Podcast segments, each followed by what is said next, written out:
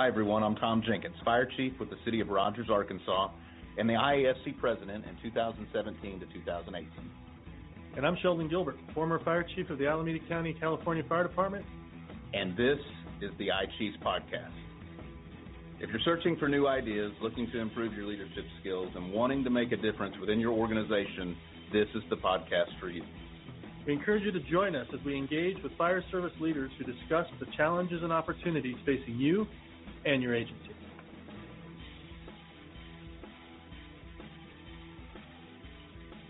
Our podcast today is sponsored by Toughbook for First Responders by Panasonic.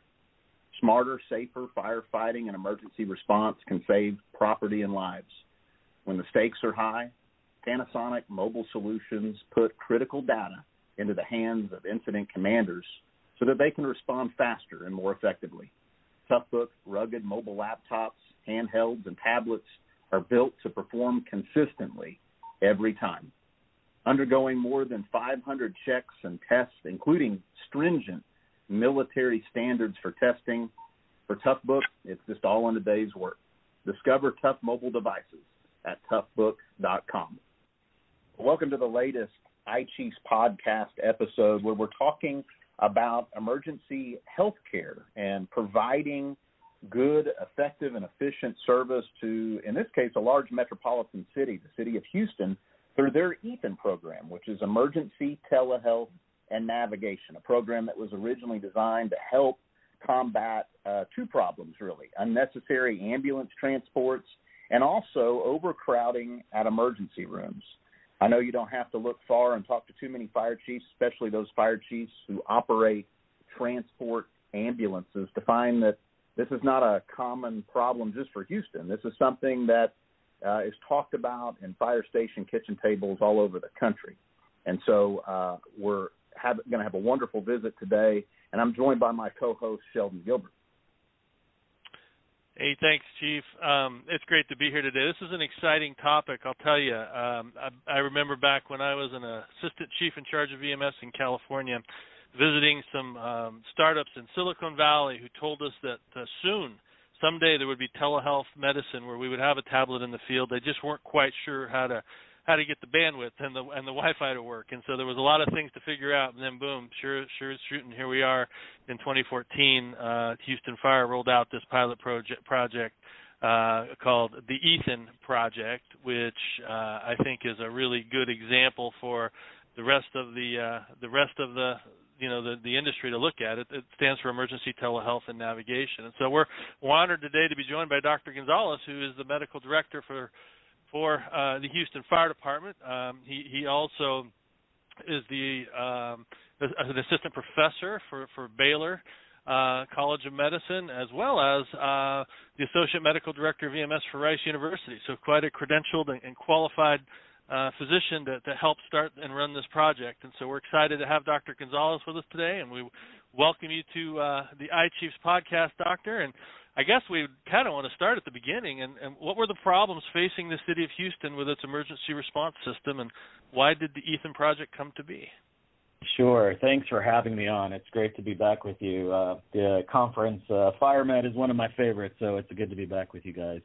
Um, so yeah, I think that uh, you laid out really the the groundwork uh, for me perfectly um, Houston was fire was facing uh, a not a unique problem, right? Uh, everybody's been faced with increasing volumes, increasing calls uh, for EMS, and a big percentage, at least we found in our community, which I think is true for a lot of areas, a lot of the the major increase, the biggest proportion of increase that we saw in calls for EMS service were particularly around low acuity or really non-emergent calls, depending on how you classify those. So for us, it was really a matter of our ambulances are our lowest uh, available resource. That is the, the resource that is tasked most often at any given time, and is also fairly low number um, in terms of uh, our fleet numbers. So we were looking for something to help help offset uh, both increasing demand uh, in the form of higher number of acu- of, of EMS calls, but also a lower acuity. So patients that, for whatever reason, identified a medical need uh, that we may not in the medical community term a true medical emergency, but nevertheless is a need on their side, and we wanted to make sure we were addressing that need. Um, so the the second part of it, the ED overcrowding, was certainly something we care about with our hospital and health system partners. Um, but really, our our not to put you know too blunt uh, a point on it, where our our in primary interest was making sure we had our crews uh, and really giving them an opportunity to utilize this game changing technology um, in a way that could uh, effectively improve our response time and more importantly um, improve their availability for those uh, those members of our community who really needed us. Excellent. Well, I know. Uh, yeah. Go go ahead, Chief. Well, I'm just uh, listening to it. You know, uh, running uh, you know a much much smaller agency with ALS ambulances. I mean, I when I hear of Ethan, it just I think of all the conversations I've had uh, with with with colleagues about these problems. Uh, like specifically, what did Ethan end up doing to help with efficiency and and help with you know the response times and the ER times and and that sort of thing? What what was the what were the results of all that? Yeah, happy to share that. So, as was mentioned, we started piloting in 2014. We launched citywide 2015. So, every apparatus in our department, be it ladder truck, pumper, ambulance, BLS, ALS, every crew uh, out in the field, both on fire and EMS side, uh, has the ability uh, to initiate an Ethan, initiate and complete an Ethan encounter. And so, uh, I'll, I'll run through it from beginning to end, if that's okay with both of you. Um, and it really starts with the dispatch, right? So dispatch at the time of dispatch, a call goes out. We have not uh, to date modified our dispatch, and I'll, I'll come back to that point at the end of this. But but for now, um, dispatch goes out. It can be prioritized, uh, whatever level crew gets on scene, and it can be a first responding uh, ladder truck. Uh, may have a BLS crew and may have a paramedic on board. The vast majority of our apparatuses do. Um, and so, but anyone can initiate it. And so, our anyone on the ladder truck can say, "Hey, I, you know, I believe this patient may benefit from an Ethan encounter." Um, after doing their standard assessment, which of course includes vital signs, a brief history, and understanding of why the patient or a family member called, um, they can initiate right there from the field uh, on their mobile tablet device, which currently is a CF33 Panasonic device. We recently refreshed, and uh, they can initiate a video call. And within a few seconds, we have found that our physicians pick up within about average wait time is about 17 seconds uh, for a physician to pick up, answer the phone call directly from the field. The field crew um, prior to initiating the call uh, records a set of vital signs, as I mentioned, and they can uh, upload or transfer a record to the physician on the receiving end so that that way we don't waste a lot of time with any demographic information or vital signs or past medical history verbally. The physician can view the report real time and jump right in with the crew to then assess whatever need. A lot of these are very common and very familiar to those of us in this EMS world. Um, so you get your abdominal pains that have been going on for several days. You get a well-intentioned coworker who took a blood pressure reading at a you know job fair, a health screening, and it's asymptomatic elevated blood pressure for someone who may have run out of their medications or I stumbled on the stairs out of the parking lot or or walking into work and but I'm still ambulatory. So those of us in the in this world know that those are all visits that sure may need a medical intervention, may need a visit, but there's really nothing necessarily emergent about it. And our crews are often just faced with the setting of I need to connect this person with an appropriate level of care. And this is where recent Ethan really leverages several abilities. So the crews speak one on one, and the patient can speak one on one with an emergency physician directly. That emergency physician then has a variety of options in terms of dispositioning that patient. So they can direct the crew if it's appropriate uh, to say, hey, you know, guys, I understand why you activated Ethan, but perhaps there's this more, you know, relevant medical history that was not disclosed prior and we're recommending ambulance transport. That only happens to us in our Ethan experience about 10% of the time. Um, 90 plus percent of the time, the physician absolutely agrees with the findings of or the initial assessment of our crew in the field, and we can redirect them either to a partner clinic. Um, that comes in affiliation and working with the patient to say, hey, you know, it might be, let's say, 11 o'clock in the morning now. I have an available appointment at 1 o'clock in the afternoon in a clinic that's about two hour, you know, two minutes away, a mile or less. We have about 13 different clinic partners in the city of Houston uh, that we can refer to, and these are scheduled appointments, so they can, you know, go in and rather than sit in an emergency department that may be overcrowded, as we previously discussed, uh, this is an appointment if it's appropriate for that that care setting. If, as is very often the case, let's say that abdominal pain that I mentioned, there may be a concern that, hey, this is a potential surgical cause, and a rule out appendicitis or a rule out, you know, some sort of pelvic uh, abnormality where a, an emergency department visit may be warranted, but our emergency crews um, especially if we're faced with waiting on scene for an ambulance to arrive to transport this patient, because in our example, as is most common, one of our fire apparatuses is, is first on scene for a lot of these low acuity calls. Um, we can often redirect the patient to get to the emergency department via a taxi cab that is funded by the city because we know that our crew's time is far more valuable serving the members of our community who do have an urgent medical need. Um, so in terms of some of our key metrics of performance, um, I heard you ask, Chief. So we have really found that in about our, we're pushing 30,000 encounters that we've done uh, to date. We found that we really eliminate about 45 minutes of what we've labeled sort of crew time, because remember, there's no there's no dwell time or wall time, as is you know often referred to in the industry of our crews waiting at the at the hospital to hand off these low acuity patients because our crews complete the encounter, the patient gets in a cab, that the physician has dispatched directly to the scene and arranged a destination so that the patient themselves knows what emergency department they're going to. Often it's obviously their choice, so it can be one that may not have been otherwise convenient for the crew to transport across town at five o'clock in the afternoon in busy traffic.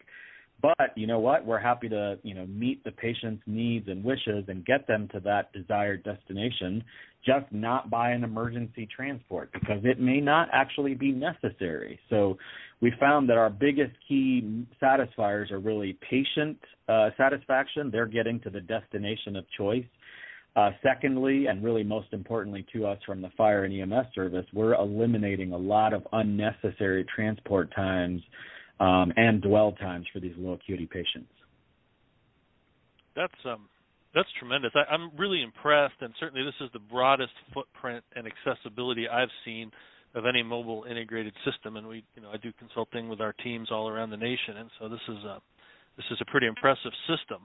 Um, but but how, from a kind of a tangible standpoint, has this mobile technology and these capabilities helped the first responders work more effectively and stay better connected with the hospitals during emergencies. I mean, I, I would assume that the, the relationships and kind of your clinical acuity of your workforce, both BLS and ALS, uh, has probably gotten better. Has this has this had a significant impact on the relationships, the interactions, and the uh, the clinical um, capabilities of your organization?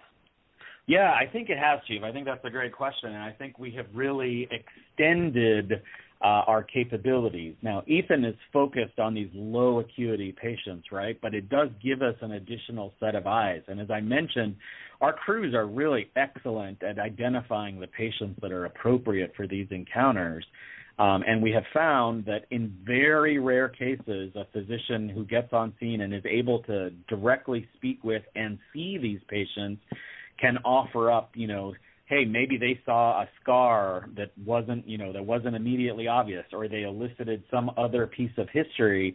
So it has allowed us not only to improve our care directly for our patients, but in the fact that we're putting a physician directly in touch with our crews and patients, we've additionally been able to provide direct, on the spot sort of education and awareness for our crews for some things that they, you know, either may not because of their level of training be aware of, but they can certainly be enlightened to it. Um, we see a lot of it with some of our pediatric patients where it might be a minor appearing injury or illness, but we elicit uh, some history of a you know previous cardiac surgery. There's a case that I'm thinking of specifically where you know the child had undergone a, re- a complicated cardiac repair, and although the presentation complaint wasn't concerning at all, the fact that they had had that history sort of elevated the complexity of that patient, and so we were able to get that patient obviously to their specialty care hospital, um, and the patient ended up staying for a couple of days, and so that patient still went by cab with their parents. It wasn't something that the crew had to do something or there was an urgent medical intervention necessary, but it was more the idea that we connected that patient to the appropriate level of care and got them to their specialty hospital, um, even though an intervention wasn't necessary. So I think you're absolutely right. We have been exploring uh, additional uses of Ethan, and we certainly have some anecdotal cases that we are um, getting ready to publish, so I don't want to get too too ahead of my skis on this, but um, where we have leveraged the video technology for other um, other opportunities, right? Other care opportunities where uh, you know we certainly, like many other urban areas, have a physician that's available on call 24/7. Um, and the standard uh, communication method is via telephone, like most of us are doing. But Ethan has given us some additional eyes and ears uh, capability where we are able to now visualize directly what is happening for some sort of atypical scenes that we've applied it to um, in these past few years of operation. That's that's great. That is super impressive, and I look forward to hearing what uh, what direction you're going to go with this. So so we have fire chiefs and certainly division chiefs, EMS chiefs, EMS coordinators, and regulators as well as, as medical directors all listening to this podcast. So if if they're listening and they're they're getting you know this is this is appealing to them, how would you how would you describe the benefits of using this type of telemedicine when responding to 911 calls? What are what are kind of some of the salient uh, positive outcomes that they could take back and start driving this in their organization? Thanks, Chief. Absolutely. So so really, uh, Ethan really, I, you know, although I essentially built it, Ethan is really the brainchild of of uh, my boss, Dr. David Persse, who is well known in the community and, and has been with the city of Houston for for many years. Um, he developed it as a white paper idea. I was brought in to sort of implement it and make it a reality. Um, and really, the the way we've I think been most successful at implementing it and using it, and I think the biggest benefit is that we really built Ethan to be another tool in the toolkit of our response crews. Right? I mean, we are always all searching for ways for our crews and our teams to be more effective in what they do and more efficient at what they do. And really, we built Ethan specifically to be another tool in their toolkit. And what I mean by that is it is built from ground zero to be an option. And that's really important because it is absolutely not a requirement that every encounter you get an Ethan physician online to, to get their opinion. That is absolutely not the case. So our crews, we depend on their judgment first and their experience firsthand to say, hey, I think this patient may benefit, you know, may not need us in the in the strictest sense, right? They may not need an ambulance an ambulance transport to either an ER or a clinic. And so that's the right. first thing is that we really leverage the experience and training of our crews that are out in the field. The second thing is that, as you mentioned, kind of one of you mentioned earlier, this is something that is talked about at the bedside, at you know, at the at the dinner table, in the fire stations, at the firehouse this is something that we've talked about for decades. And those of us that have been involved with this, this is the continually has been either the number one or two sort of rated frustration uh, among our crews and among our colleagues around the country, right? These low acuity calls that we all want to be around and be effective in serving our community, but we also know it eats up a significant and disproportionate amount of our time. So we really have noticed that we have seen a, a substantial increase in the number of our calls.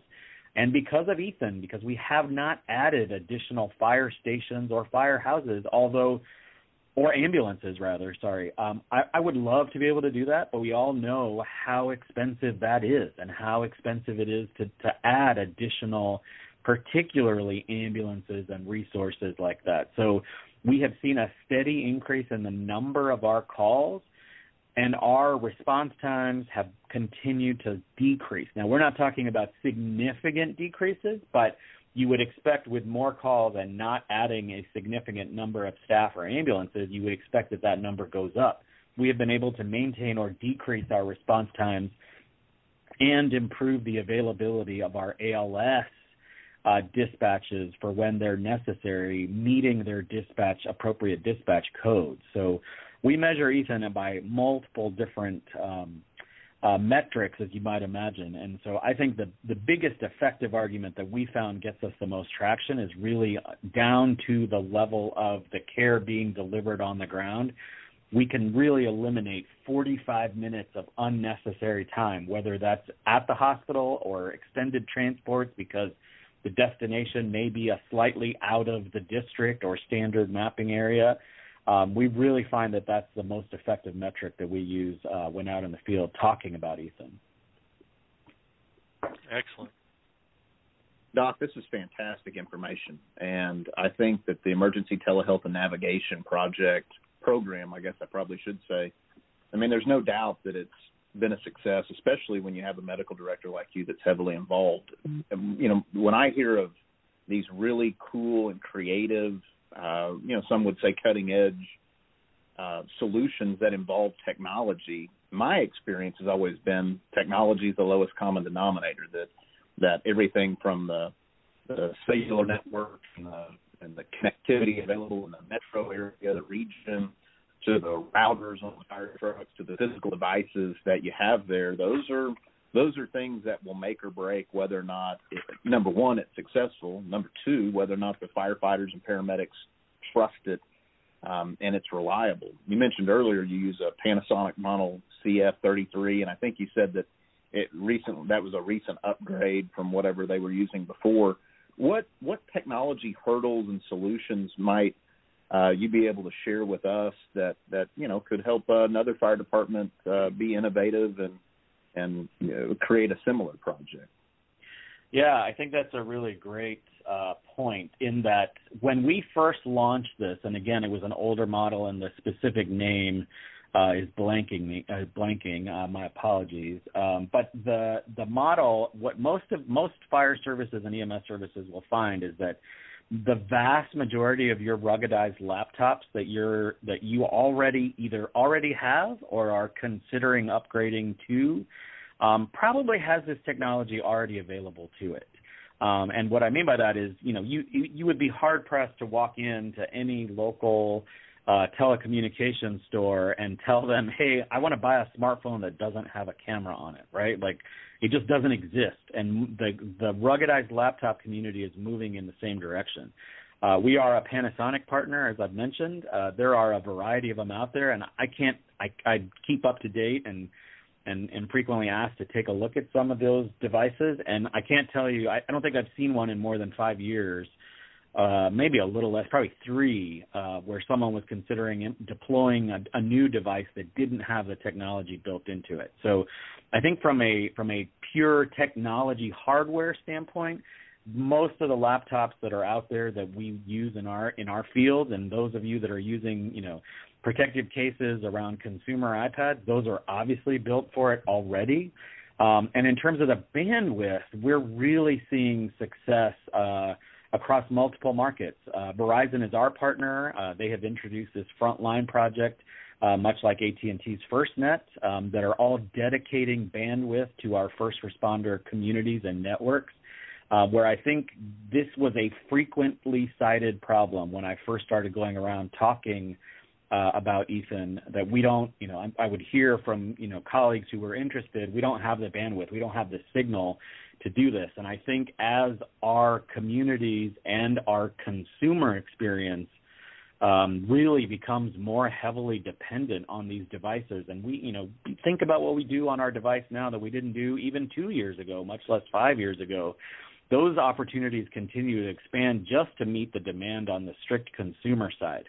And a lot of the networks that we've experienced or that I've seen, especially in colleagues that are particularly out in rural areas, because of the expansion and the dedication that we've seen as a response to some of the events that we've all been faced with, right? Either, you know, local disasters, national pandemics like we've all lived through, or more localized, you know, flood and hurricane response. We've seen a lot of our network partners step up, uh, you know, doing the right thing to try and make sure that we all have connectivity. So I think anyone interested will really find willing and value, valued partners um, among you know many of the of the major providers.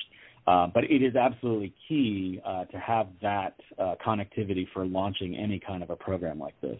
No, that's great, and and and thank you for carving out the time. I know with your schedule and and just reading uh, information about you and your biography, um, finding the time to come and and share this information, uh, the trials and the things that you've been able to put together with Ethan in the city of Houston I think this is really valuable because these are problems that while uh, they manifested in Houston and you all were able to implement some solutions that utilize technology, you know that you all are a great example. And this is going to be something that is replicated no doubt elements of it anyway. And so we appreciate you taking the time today and visiting with us and our guests on this podcast. So thank you doc. Absolutely. Happy to do it. We've been talking to dr michael gonzalez who is the medical director for the City of Houston Fire Department and one of the chief champions of the emergency telehealth and navigation program with the City of Houston.